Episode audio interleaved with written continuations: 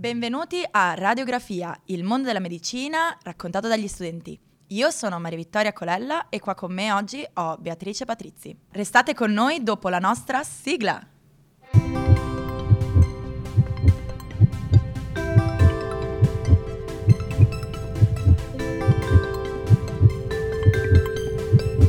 Radiografia. E bentornati a tutti con Radiografia, il mondo della medicina raccontato dagli studenti. Oggi con me ho Beatrice Patrizzi. Ciao amici. Eh, che ci porta un tema non soltanto molto interessante, ma anche veramente spinoso, potremmo dire, sotto certi punti di vista. Sì. Un po' un tabù anche. Eh, parliamo di HIV. Quindi Bea, iniziamo con eh, le linee generali. Che cosa significa HIV? Che cos'è HIV? Allora, l'HIV di cui sicuramente avrete sentito parlare mille mila volte eh, è un virus, quindi partiamo da questo concetto basilare ed è un virus che deriva in realtà dalla scimmia, infatti deriva dalla trasformazione di un altro virus che è l'SIV, cioè il Simian Immunodeficiency Virus. Uh, questo virus negli anni 50 ha compiuto quello che uh, i virologi chiamano il salto di specie, in quanto appunto era un virus che infettava le scimmie, ma per fattori geopolitici, forse per il fatto ad esempio che la popolazione africana si cibava di scimmie o qualche altro motivo, uh, si è riuscito diciamo ad insediare anche nell'organismo umano e quindi è nato il virus HIV. Quindi sostanzialmente è come se un po' si fosse adattato all'essere sì, umano. Esatto, è diventato human da appunto quello delle scimmie. Bene, e se io parlo di AIDS, invece parlo di un'altra cosa, parlo della stessa cosa? No, è allora è fondamentale fare una grande distinzione tra quello che è l'HIV, quindi il virus, e quello invece che è l'AIDS, che non è un altro virus o un'altra infezione, ma non è altro che diciamo la conseguenza dell'infezione da HIV che non viene trattata per anni e quindi porta nel soggetto appunto ad una riduzione delle sue difese immunitarie. Ma trattato per anni, quindi noi possiamo anticipare fare questa... Sì, esiste una terapia per uh, appunto l'infezione da HIV importantissima e anche molto efficace nel tenere a bada diciamo l'infezione virale, evitare che uh, si sviluppi appunto l'AIDS, quindi che si progredisca vers- verso l'AIDS. E quindi a seguito di questa fase diciamo di dormiveglia del virus abbiamo, avremo poi una fase invece di sintomi? Sì. Allora, diciamo che l'AIDS si divide, si divide, in due grandi fasi, che sono la fase iniziale asintomatica, che può durare anche diversi anni, dove come diceva appunto la ciccia, il virus è in dormiveglia, cioè in realtà si sta replicando, ma non abbiamo una grande sintomatologia manifesta. Dopodiché invece eh, si arriva alla fase sintomatica conclamata di AIDS, quando le difese immunitarie sono così basse che il paziente appunto inizia a manifestare delle infezioni che definiamo opportunistiche perché di norma il nostro sistema immunitario riuscirebbe a tenerle ah, tranquille, esatto, eh, e poi delle neoplasie, quindi dei tumori che vengono detti appunto AIDS correlati proprio perché eh, sono collegati all'infezione da HIV. Bene, questi punti li vedremo poi più nello esatto. specifico più avanti nella nostra puntata di oggi, ma prima di lasciarci per eh, una breve pausa mentre ascolteremo i nostri ascoltatori che ci pongono sempre un sacco di domande a proposito dei nostri temi, eh, Bea, dici un po' com'è diffuso al momento questa, questa patologia, questo più correttamente dire virus? Allora, se analizziamo i dati del 2017 possiamo dire che si sono registrati circa 36,9 milioni di persone nel mondo che vivono con l'infezione da HIV, quindi un numero elevatissimo. E uh, la cosa brutta è che di questi solamente 21,7 milioni sono in uh, terapia, quindi soltanto la metà accedono alle terapie. Ma questa discrepanza è dovuta a una scarsa possibilità di accedere, eh, e, da quel che ehm, sappiamo, oppure no, c'è anche un fattore appunto che è la disomogeneità, diciamo, della distribuzione a livello globale, perché la maggior parte di, uh, dei pazienti, soprattutto di quelli che non sono in terapia, vivono in paesi del terzo mondo, quindi in Africa piuttosto che in Asia, per cui si può dire anche che l'HIV è una malattia collegata alla povertà e questo è molto importante perché in questi posti manca l'accesso l'accesso alle cure, manca l'accesso a test diagnostici precoci che permettono appunto di fare uh, una terapia rapida e uh, non c'è il counseling, uh, diciamo counseling come viene detto, che, di cui appunto parleremo poi in seguito. Quindi invece in Italia come possiamo vedere che è diffusa questa, questa malattia? Allora, ehm, in Italia eh, sono state registrate nel 2017 eh, circa 3.400 eh, nuove diagnosi, che comunque è un numero troppo alto per i miei gusti, e le persone che hanno un'infezione da HIV e sono in terapia sono oltre 100.000, eh, con un'incidenza appunto aumentata nelle fasce di età tra i 25 e i 29 anni, quindi tra le persone diciamo più giovani. E la cosa triste appunto è che circa la metà de- dei soggetti malati o comunque infettati da HIV arriva ad, ad, una diagnosi tardiva, per cui appunto abbiamo anche tante persone che sono infette dal virus ma non, non ne sono consapevoli e questo è il fattore più diciamo rischioso perché sono quelli che um, andranno poi a trasmettere l'infezione inconsapevolmente e che progrediranno verso la malattia di AIDS perché non sanno appunto di doversi curare e trattare. Bene, vedremo poi con Bea eh, tra pochi minuti quali sono le categorie più colpite anche di questa patologia e però vi lasciamo alle domande che i nostri ascoltatori eh, ci hanno inviato al nostro eh, indirizzo email info.moremed.it e vi aspettiamo dopo questa piccola pausa. A tra poco!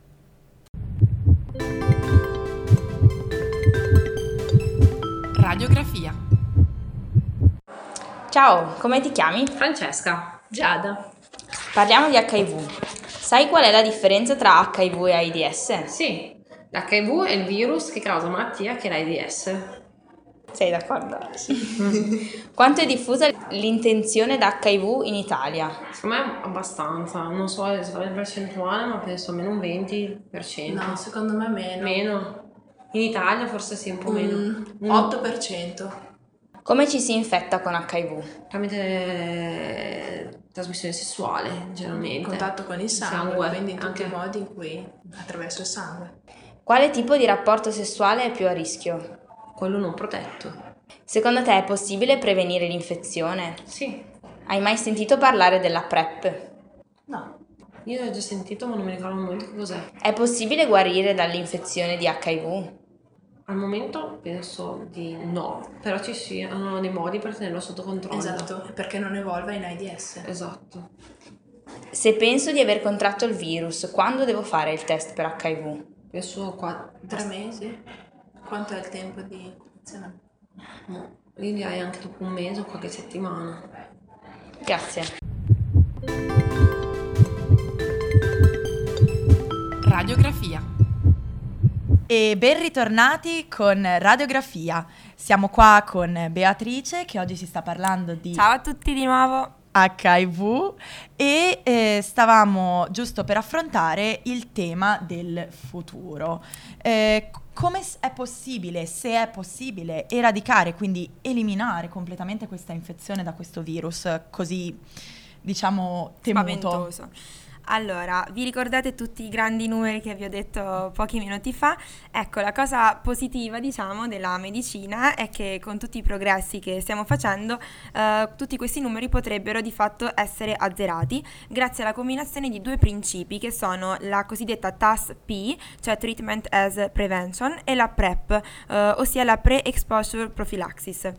In pratica eh, l'obiettivo diciamo, che si è posto l'UNEDS, che è il programma delle Nazioni Unite per l'AIDS, è quello che viene chiamato 90-90-90. Che sembrano un po' le misure che dovrebbe avere la donna perfetta, ma non è così. Che poi erano tipo 60-90, no come? 60-90-30?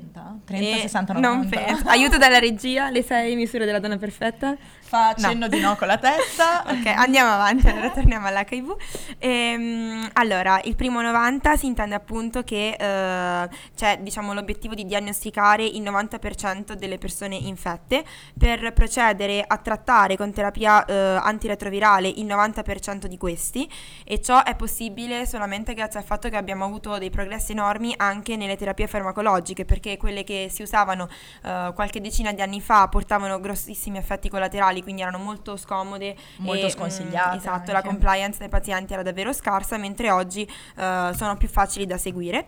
E il Qua per queste terapie cito un bellissimo film Dallas Buyers Club che è la nostra parla... esperta di musical cinematografia. Esatto, che parla proprio dei primi tentativi di sviluppare una terapia contro HIV Ok, e invece il terzo 90 si riferisce appunto al 90% delle persone eh, che, se aderenti alla terapia, raggiungono appunto un azzeramento della carica virale, il che significa che in circolo non troviamo più appunto il virus eh, attivo e questo permette di eliminare la possibilità di trasmettere il virus stesso, quindi sono persone che non saranno più contagiose.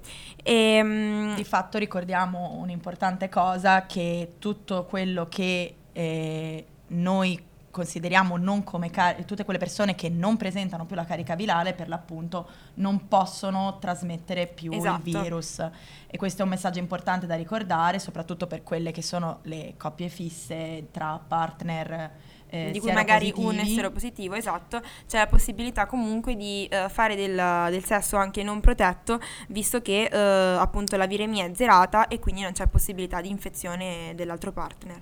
Bene, e quindi eh, avendo questi punti, diciamo, eh, su cui stiamo cercando di arrivare, eh, possiamo dire che in Italia questo numero sta calando di persone infette e persone che sviluppano poi la malattia dell'AIDS? Allora, nonostante appunto con questo progetto, questo programma, l'UNAIDS spera diciamo di porre fine all'epidemia di AIDS entro il 2030, quindi questo è l'obiettivo principe, in Italia purtroppo ancora c'è una progressione epidemica dell'AIDS e infatti nel 2017 abbiamo avuto circa 5,7 eh, nuovi casi ogni 100.000 abitanti, che è un numero appunto alto. Il motivo di questo si pensa sia legato al fatto che uh, c'è una migrazione di persone appunto con eh, HIV, quindi seropositive, che vengono in Italia e che magari assumono poi comportamenti sessuali a rischio, uh, quindi appunto mh, rapporti non protetti o di questo tipo, c'è chi ricorre anche appunto a sesso a pagamento. Um, e poi si pensa appunto anche che um, c'è una tutela minore oggigiorno da parte dei giovani, soprattutto della, diciamo, mh, quelli omosessuali in quanto eh, pensando che oramai l'HIV è un'infezione che può essere curata e così via, la sottovalutano e quindi tendono a proteggersi di meno.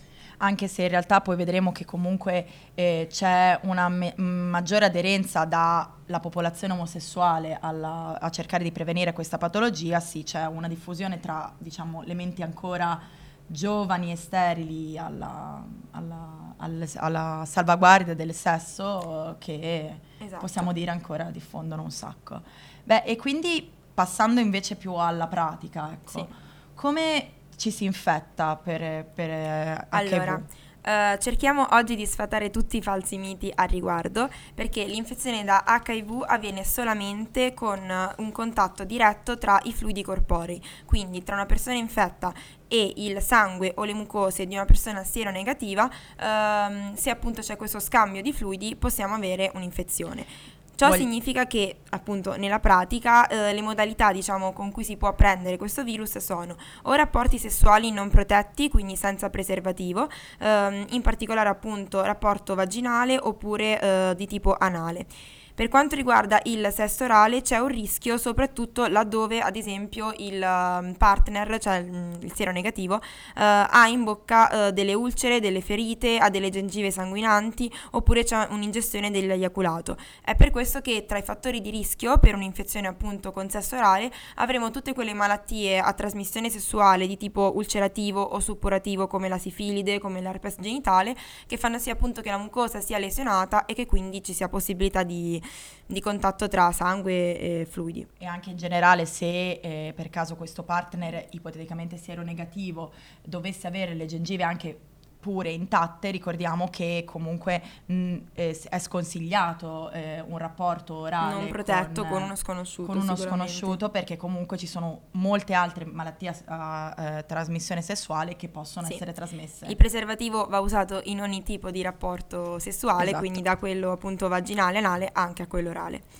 Passiamo quindi poi a quella diciamo che è diventata più famosa eh, sì, come modalità, come di, trasmissione, di, trasmissione, che è quella della condivisione di siringhe sia per iniezione di farmaci che di sostanze stupefacenti, eh, con qualcuno appunto che ovviamente era mm, seropositivo. E poi c'è un importante passaggio da madre a figlio durante sia la gravidanza, quindi nei nove mesi, eh, che nel momento del parto o eh, nell'allattamento, quindi appunto con il latte materno. E, e vedremo che per questa ci sono alte procedure di prevenzione. Esatto, quindi è possibile anche in questo caso evitare l'infezione del neonato.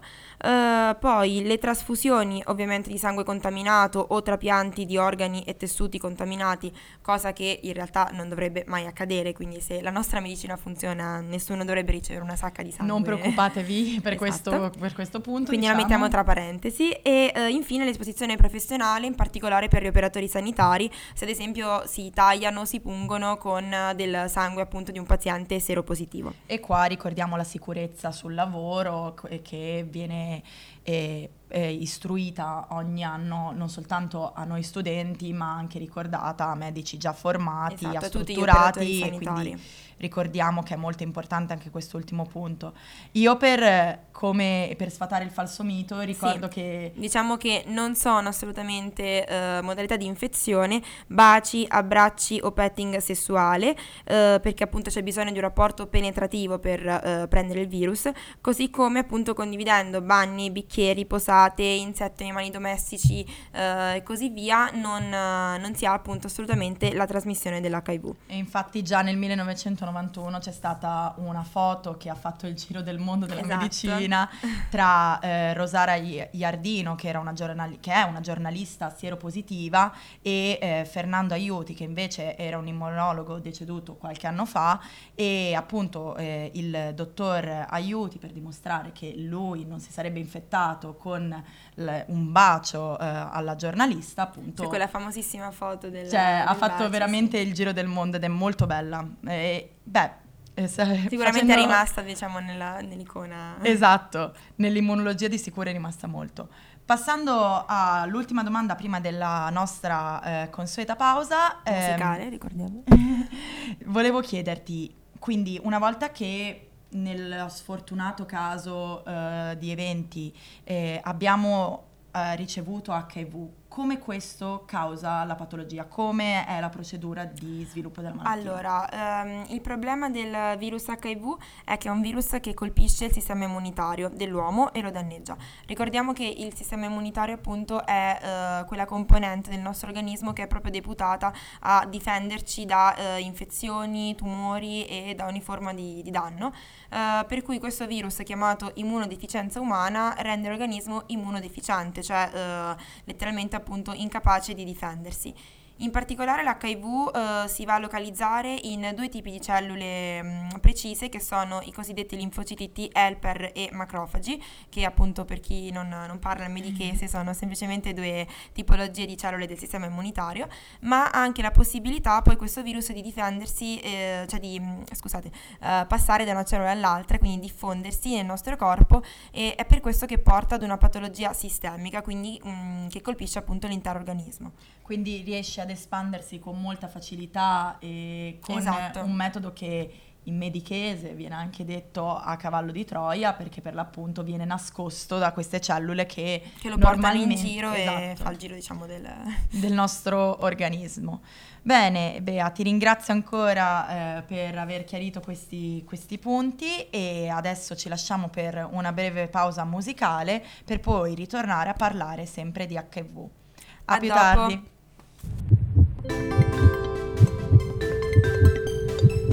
Radiografia. E ben ritrovati con Radiografia. Eh, sono Maria Vittoria Colella e oggi con me ho qua eh, Beatrice Patrizzi Ciao.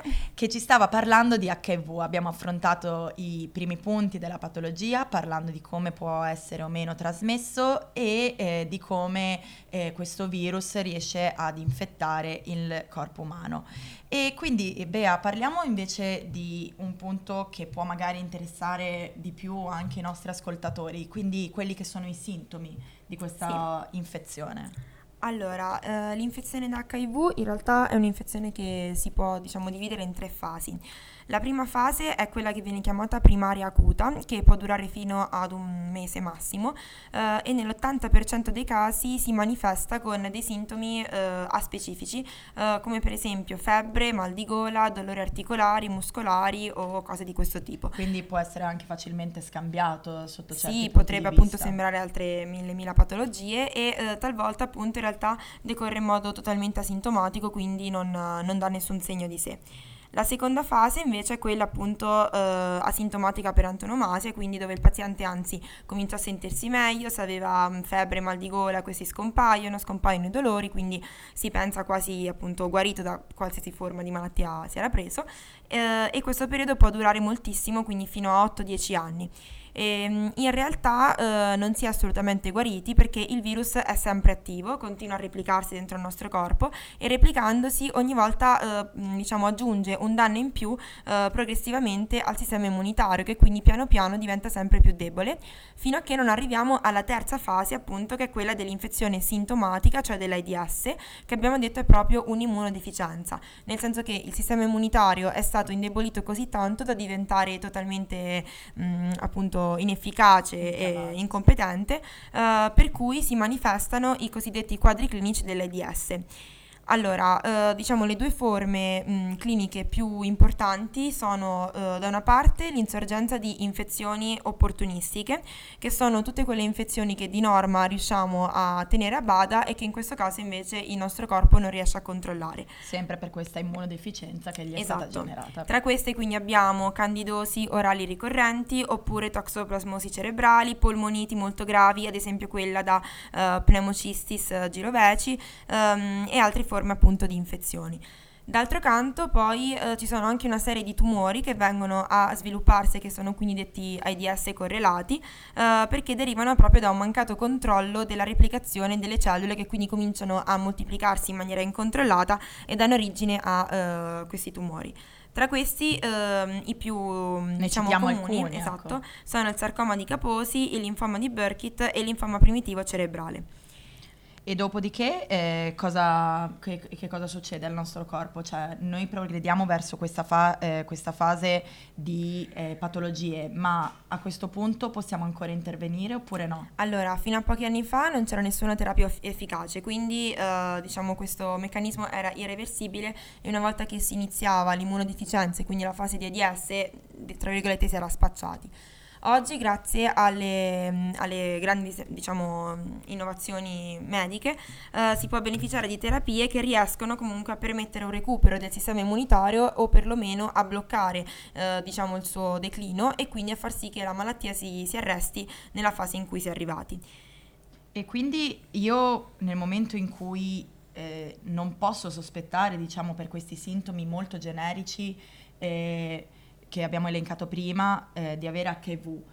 Ho altri modi, ho qualche mh, metodo per capire se ho meno l'infezione? Allora, l'unico modo realmente efficace per capire appunto se si è infetti oppure no è quello di fare il test per l'HIV, e perché appunto abbiamo visto che la sintomatologia talvolta può essere davvero specifica oppure assente.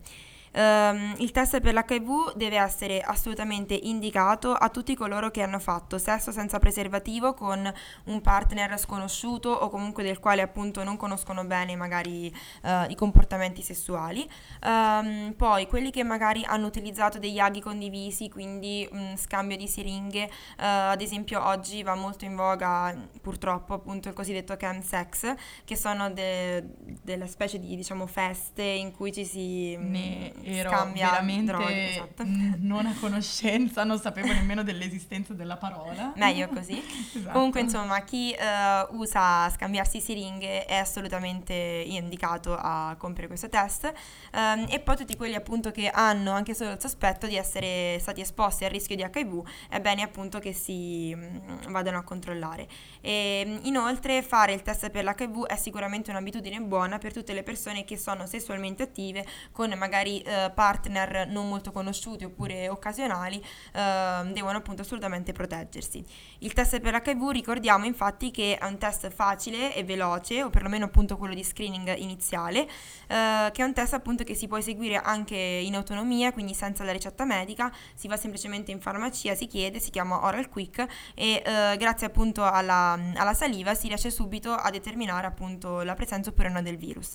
Io vorrei ricordare che qua al Policlinico di Modena nel distretto di malattie infettive c'è anche proprio uno sportello dedicato al, ehm, esatto. al test eh, con, eh, per diagnosticare o meno l'HIV. Dove gratuitamente si può accedere. Non soltanto gratuitamente, ma ricordiamo che questo test, al di là che comunque è un test medico, quindi eh, è coperto dall'anonimato di rapporto medico-paziente, in generale eh, si, ehm, si ricorda che è uno dei migliori test per, eh, per mantenere la, l'anonimato e quindi ricordiamo a tutti quelli, i nostri ascoltatori che potrebbero avere dubbi a proposito di recarsi in questo, esatto. in questo sportello che è veramente molto utile e tra l'altro la professoressa è veramente molto molto carina, la dottoressa Mussini che salutiamo e quindi noi abbiamo detto... Eh, come sì. funziona in generale questo test, quindi lo possiamo ritrovare, lo possiamo trovare in, uh, in quali distretti avevamo iniziato dicendo Allora, quello di cui parlavo io in realtà appunto era il test di screening, quindi quello diciamo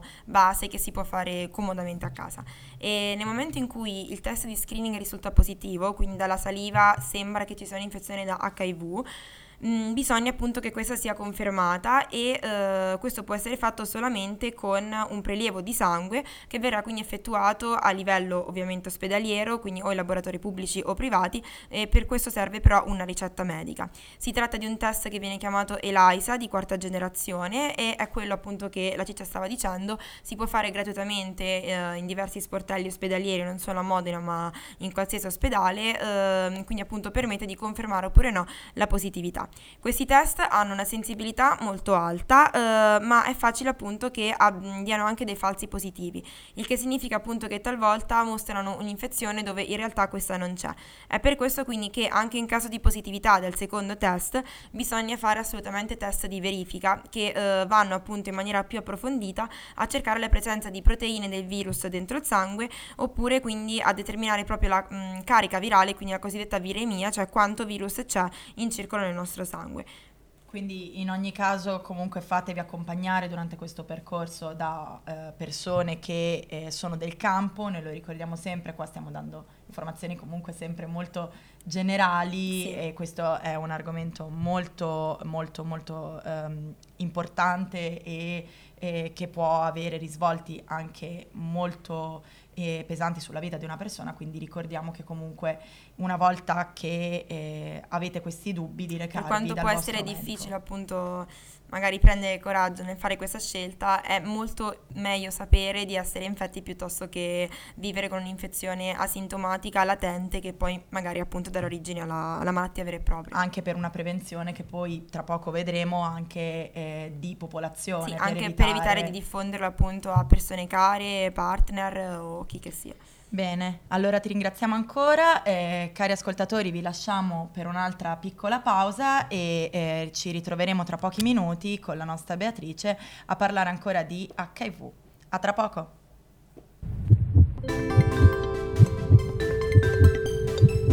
Radiografia e bentornati cari ascoltatori a Radiografia. Sono sempre io Maria Vittoria e con Beatrice stavamo parlando di HIV. Ciao di nuovo. Bene, eravamo arrivati al punto più importante, ovvero ricordarvi di, eh, se avete qualche dubbio, incertezza sulla possibilità di avere contratto questo virus, di eh, eseguire tutti i test indicati a partire da quello più semplice, l'oral quick, per poi passare a test più specifici eh, recandovi in ospedale. E adesso eh, parliamo del punto più importante di una, ogni qualsiasi eh, patologia, ma in particolare di HIV, eh, prevenzione. Cosa ci sai dire a proposito, Bea? Allora, innanzitutto distinguiamo due tipi di prevenzione, che sono la primaria e la secondaria. Quindi eh, con la prima appunto si va ad agire per evitare proprio eh, di prendersi appunto questa infezione e con la secondaria agiamo in un secondo momento. Quindi e... quando già realmente si ha la patologia, esatto. in modo tale di evitare magari la sua diffusione. Allora, ehm, la prima forma di prevenzione sicuramente è ehm, evitare eh, il, diciamo, la trasmissione per via sessuale di questo virus, visto che è la fonte principale di, eh, di contagio, eh, per cui appunto mh, bisogna mettere in campo delle strategie mh, che vengono definite comportamentali. Tra queste c'è, eh, vabbè, l'astinenza, che mh, è un po' diciamo difficile da praticare. Nel, nel nostro range d'età sia all'interno di... Okay. Dipende un po' dalle abitudini. Esatto. E, però soprattutto appunto cercare di avere un partner sessuale magari fisso o comunque di, con, cioè di confidenza che, che, si conosca um, e poi uh, evitare l'utilizzo appunto di droghe per iniezione ma soprattutto appunto l'utilizzo del preservativo, soprattutto laddove non si conosce bene appunto il partner o comunque uh, sono dei partner occasionali. Ricordiamo a questo proposito un punto molto importante che era già stato citato nostri, nelle nostre puntate precedenti parlando di contraccettivi e qua vi ricordiamo che sulla nostra piattaforma podcast potete anche ritrovare tutte le puntate precedenti esatto. e eh, parlavamo appunto di come il preservativo comunque eh, possa essere compromesso nella sua utilità. Esatto, cioè il preservativo funziona se uh, viene appunto ben usato, uh, ben conservato, soprattutto evitando appunto che si laceri ed evitando magari di utilizzare preservativi scaduti oppure che sono stati a contatto con fonti di calore, di luce e così via. Quindi mh, mm, appunto fare anche attenzione a che tipo di preservativo si sta utilizzando. Ricordiamo che quelli uh, certificati sono quelli con il simbolo CE. Bene, e dopo questo piccolo dettaglio passiamo a un altro metodo di eh, prevenzione eh, primaria che è la circoincisione. Esatto, questo rientra tra i mezzi detti eh, biomedicali eh, perché ovviamente appunto andando a effettuare circoncisione si va a ridurre moltissimo la trasmissione delle malattie sessuali, tanto che l'OMS appunto ha iniziato delle campagne di circoncisione di massa in Africa dove eh, ci sono diciamo... Dove c'è l'incidenza maggiore esatto, di, di, di queste patologie, patologie e uh, vengono circoncisi appunto i bambini uh, ad 11 anni mh, mm, in maniera sistematica proprio. Eh, piccolo dettaglio, l'OMS è l'Organizzazione Mondiale, della, della, Sanità, Sanità sì, per noi è diciamo una Pane quotidiano. Esatto, è una delle parole che ci insegnano fin dal primo anno, quindi la diamo un pochino per scontata il suo significato. Quindi passiamo poi alla prevenzione, abbiamo detto secondaria, che è quindi quella che mettiamo in campo successivamente. Esatto. Allora, uh, una legge fondamentale quando parliamo di HIV è undetectable uh, uguale untransmiss- untransmittable, perché uh, appunto andando ad azzerare la viremia si uh, diciamo azzera la possibilità di trasmettere il virus. Quindi possiamo utilizzare appunto il trattamento come una vera e propria prevenzione, nel senso che trattando tutti i soggetti sieropositivi si impedisce che questi uh, diffondano appunto la malattia e quindi si impedisce un ulteriore contagio. E per quanto riguarda invece la trasmissione da madre a uh, figlio, sappiamo che l'HIV è un virus che si trasmette moltissimo sia durante i nove mesi di gravidanza che durante il parto o con l'allattamento, per cui è fondamentale mettere in terapia antiretrovirale una donna in gravidanza. E uh, la cosa bella appunto è che in questo caso la terapia uh, antiretrovirale va a ridurre la possibilità che il bambino si infetti fino allo 0,0001%. Quindi, un sacco di zeri. Esatto, diventa davvero uh, improbabile che questo bambino nasca sieropositivo, uh, però appunto l'importante è proprio che la mamma sia avire- mh, mm, aviremica durante il momento del parto. E ehm, poi uh, un altro punto fondamentale è la cosiddetta PEP, cioè Post Exposure Prophylaxis, nel senso che subito dopo che si è avuto un uh, contatto a rischio, quindi magari un rapporto sessuale rischioso, o almeno entro le 72 ore, uh, si cerca appunto di andare a bloccare il virus in modo che lo si fermi prima che questo diffonda all'interno dell'organismo. E lo si fa ovviamente tramite tutti i farmaci antiretrovirali che, di ultima generazione che conosciamo. Ora la PEP non è efficace al 100% e non dovrebbe essere considerata appunto un modo diciamo di prevenzione perché è meglio evitare di contagiarsi prima, però nel caso in cui avvenga appunto è, è importante. E infine eh, abbiamo anche la cosiddetta PrEP, cioè la Pre-Exposure Prophylaxis, eh, che è indicata in quelli magari che eh, sanno già eh, di avere a breve un comportamento a rischio, quindi eh, magari che usano fare del sesso non protetto, comunque occasionale, che partecipano a quelli che abbiamo definito i chemsex, eh, o comunque che sanno di esporsi a rischio di infezione. In questo caso si danno eh, dei farmaci in un'unica compressa, che sono il tenofovir e eh, l'emricitabina, i due farmaci appunto più efficaci contro l'HIV, e eh, questi vengono presi prima del, diciamo, del rapporto a rischio, in modo da evitare proprio che eh, il virus HIV possa essere acquisito acquisito dall'organismo. Ricordiamo che comunque anche in questo caso è importante associarlo sempre all'utilizzo di preservativi, che quindi non deve essere dato mai per scontato. E in ultimo, appunto, abbiamo citato due farmaci eh, appunto eh, di, eh, te- per la terapia. Possiamo andare più nello specifico per questa terapia, per un trattamento farmacologico contro sì. questo? Allora, eh, contro l'HV abbiamo fatto numerosissimi passi in avanti, innanzitutto a livello terapeutico, e ehm, i farmaci che abbiamo, che abbiamo, oggi sono davvero efficaci sia nel eh, diciamo, bloccare la, il progredire della malattia che mh, mm, nel rimpolpare il sistema immunitario. Ecco. Il protocollo che viene utilizzato viene definito ART con un H e due A, mm-hmm. se volete cercarlo su internet, eh, che eh, secondo appunto le linee guida prevede l'associazione di tre farmaci o addirittura eh, quello di ultima generazione anche solamente due farmaci. Il motivo per cui non usiamo un unico farmaco contro l'HIV è dovuto al fatto che questo è un virus um, che ha un'altissima variabilità genetica, il che significa che riesce a modificarsi uh, in maniera molto rapida e molto efficace um, e quindi se si dà un farmaco è facile che questo dopo un po' di tempo uh, diventi inefficace perché appunto il virus sviluppa farmacoresistenze. Per e questo, su questo motivo... punto avremo anche l'intervento che tra poco ascolteremo di esatto. due specialisti del campo che ci parleranno parleranno del motivo per cui non è stato ancora eh, sviluppato un vaccino. Un vero vaccino contro l'HIV. E, ehm, per questo motivo quindi tendiamo a mettere insieme due o più eh, principi farmacologici in modo che laddove uno non agisce più c'è mh, l'altro diciamo che fa da cuscinetto. E, ehm, in quindi... ultimo eh, ci vuoi parlare di quella che è un aiuto diciamo importante sul, ehm, sul, campo delle domande e questioni di AIDS? E, ehm, sì, in uh, Emilia Romagna appunto attivo un servizio che si chiama Help AIDS dove um, ognuno appunto può fare delle domande in maniera anonima uh, in un'area dedicata a cui, verranno, a cui andranno a rispondere proprio appunto dei, degli esperti in, uh, in, materia. Quindi se avete qualche dubbio, vi è capitato qualcosa di cui non siete certi o comunque siete anche solo curiosi, potete chiederlo tranquillamente in maniera anonima su Help AIDS e anche noi vi ricordiamo che se aveste altre domande a proposito noi siamo sempre eh, disposti a rispondervi. Se inviate una mail al nostro indirizzo info.moremed.unimore.it Inoltre vi ricordiamo che c'è un giorno dedicato per esatto. la prevenzione, per e, la diffusione del... Il primo dicembre è il cosiddetto WAD, cioè il World AIDS Day, um, che è quella giornata appunto che ha come simbolo un fiocchetto rosso, quindi magari lo vedete addosso a un studente di medicina o altro.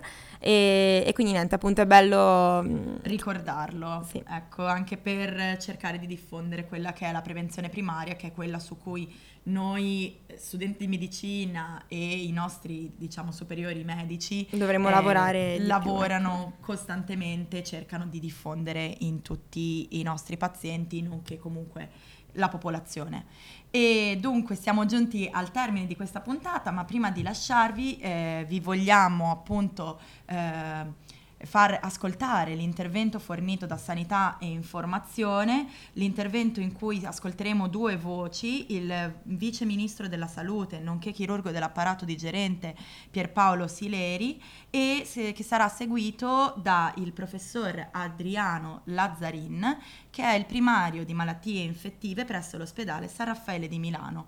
Appunto, come citato pochi minuti fa, eh, parleranno della possibilità eh, di sviluppare un vaccino contro questa patologia.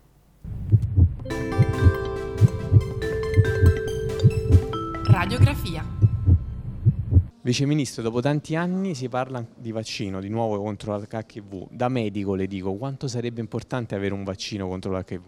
Beh, eh, sicuramente è fondamentale, da, da, quando si parla di HIV e di AIDS che si parla di vaccino.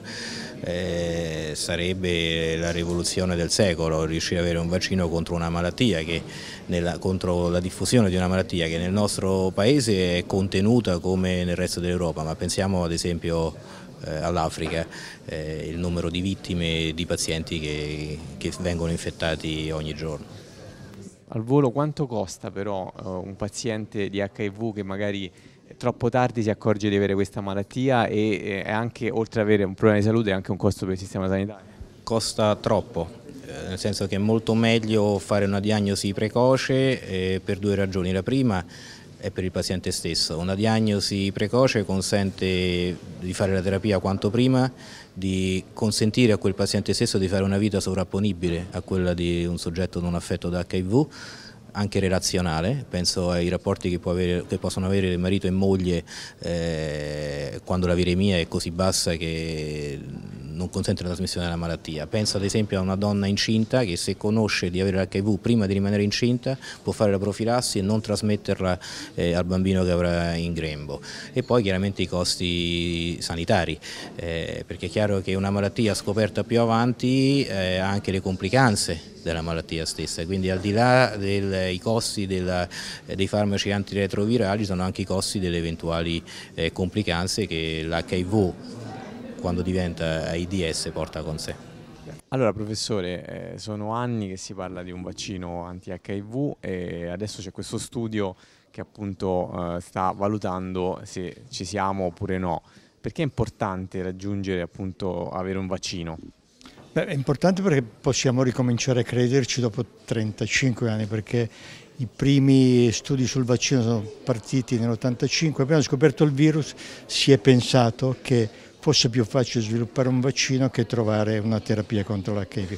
La storia stata, ha dimostrato l'esatto contrario, cioè sviluppare un vaccino è stato difficilissimo, il virus ha la capacità di evadere la risposta umorale che sono gli anticorpi, cambiando la sua superficie e, soprattutto questo ha sorpreso un po' di più, e spiazzato un po' di più, è capace anche di evadere la risposta cellulo mediata da parte delle cellule immunocompetenti che sono dirette contro i geni che codificano la, replicazione del virus.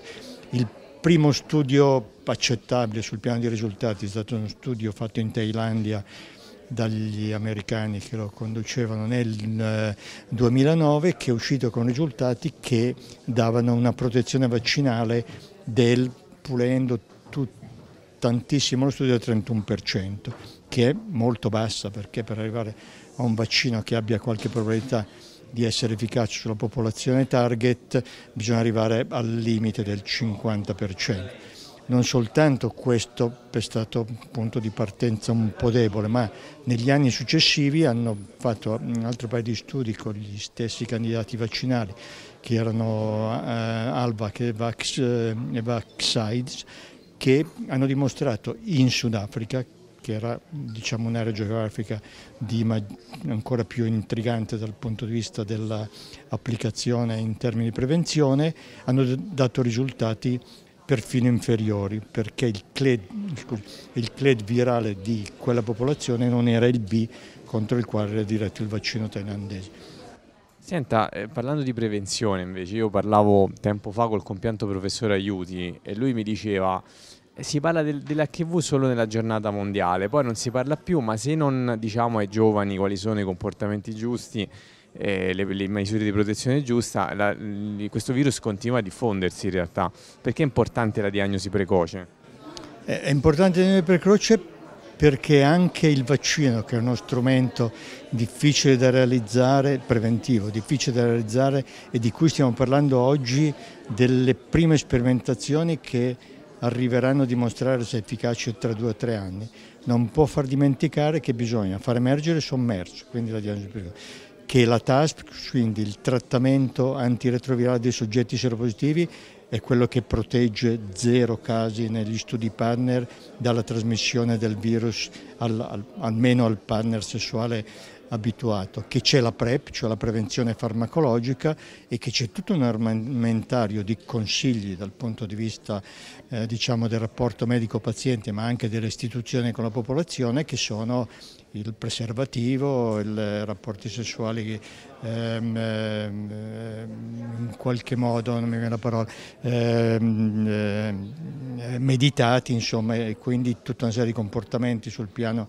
delle modalità di, di, contenimento del rischio di trasmissione di malattie sessualmente trasmesse che, che sia d'accompagnamento e in un armamentario complesso che va comunicato alla popolazione a rischio.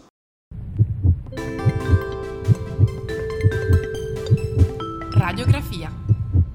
Vi ringraziamo per essere stati con noi anche oggi e vi ricordiamo le puntate di radiografia ogni giovedì dalle 18 alle 19 su eh, Web Radio 5.9. Inoltre ricordiamo che su tutte le piattaforme Spotify e Apple Podcast potrete ritrovare appunto i nostri podcast così da riascoltarci tutte le volte che E seguiteci sulla pagina Facebook e Instagram. Sì, congresso Moremed e eh, vi ricordiamo, vi rinnoviamo il nostro invito a partecipare al congresso eh, Moremed il 2 e il 3 aprile 2020 presso il centro servizi del Policlinico di Modena. Eh, vi saluto insieme a Beatrice, io sono Maria Vittoria io sono Bea, a e, presto. Eh, ci risentiamo presto. Alla prossima puntata. A presto.